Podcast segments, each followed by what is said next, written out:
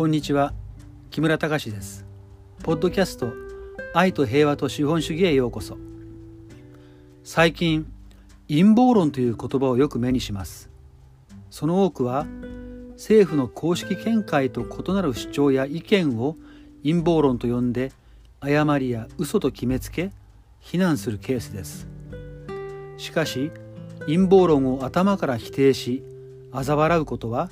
論理的でも健全でもありません。今回はこのテーマについてお話しします。陰謀論という言葉は、新型コロナウイルス感染症が広がったにねんまえから新聞、テレビ、ネットなどでよく目にするようになりました。コロナはとても怖い病気で、それを防ぐためにワクチンを打ちましょうという政府の見解に疑問を投げかけると、それは陰謀論だ、陰謀論を広めるのはやめろなどと批判されるようになりました。最近では、ロシアがウクライナで始めた軍事行動について、領土拡大を狙って起こした侵略戦争であり、ロシアは絶対悪だというウクライナやそれを支援するアメリカ、イーユー 欧州連合、日本政府の公式見解に異を唱えると、やはり陰謀論と非難されます。ここでは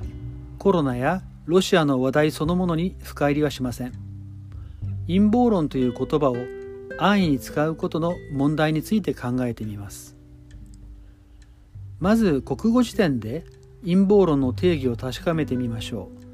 う。オンラインのグー国語辞書にはこうあります。ある事件や出来事について、事実や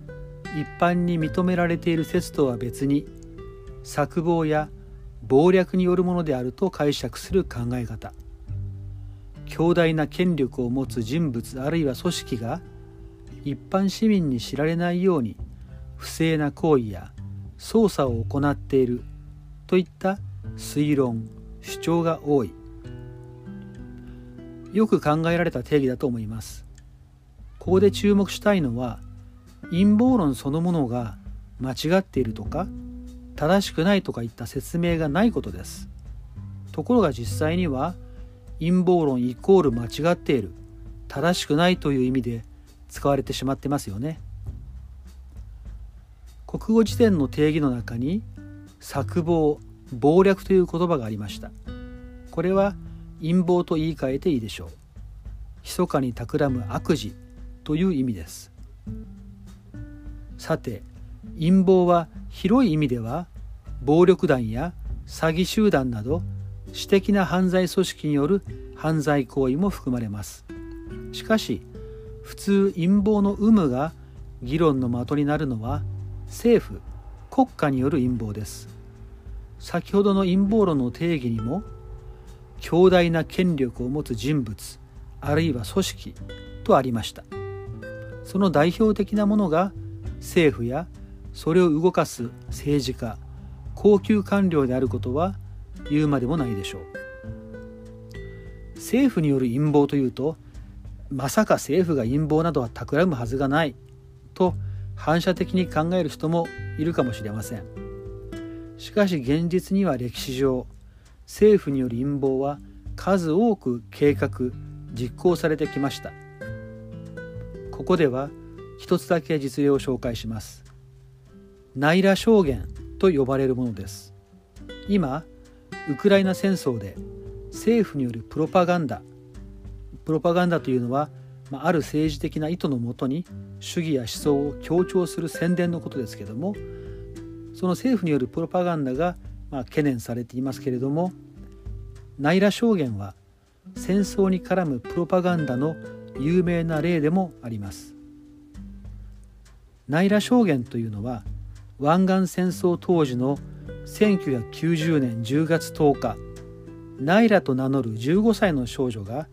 アメリカの連邦議会で催された下院人権議員集会の公聴会で行った証言です。イラクのクウェート侵攻後、イラク兵士が新生児を保育器から取り出し、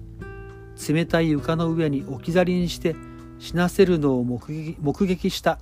という主張が有名です。当時のブッシュアメリカ大統領、お父さんの方ですね、ブッシュ大統領はこの話をスピ、スピーチで繰り返し引用しまして、湾岸戦争に踏み切る口実の一つとして利用しました。少女が証言した公聴会は外見上は正式な議会審議に似ていましたが、議会の正式な公聴会ではありませんでした。そのため嘘の発言を行っても法的責任を問われることがなかったんです。戦争が終わってみると驚いたことに、ナイラと名乗った少女は名前も身分も偽っており、保育器の話は全く信用できないことが分かりました。少女は証言では残虐行為の行われた時に病院でボランティアとして働いていたと言いましたが、実は駐米クウェート大使の娘だったんです。少女はイラク兵が何百もの保育器を持ち去ったと証言しましたが、実際には保育器はクウェート全土でもわずかしか存在しませんでした。証言はクウェート亡命政権と契約した大手 ピーアール 会社ヒル&ノールトンから指導されていました。人権擁護団体ミドルイーストウォッチはせんきゅうひゃくきゅうじゅうにねんにがつ、保育器の話はイラク軍による大量レイプとか拷問と同じく明らかに戦時の宣伝工作、プロパガンダですね、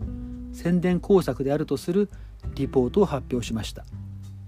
少女の証言を最初は追認した人権団体アムネスティ・インターナショナルも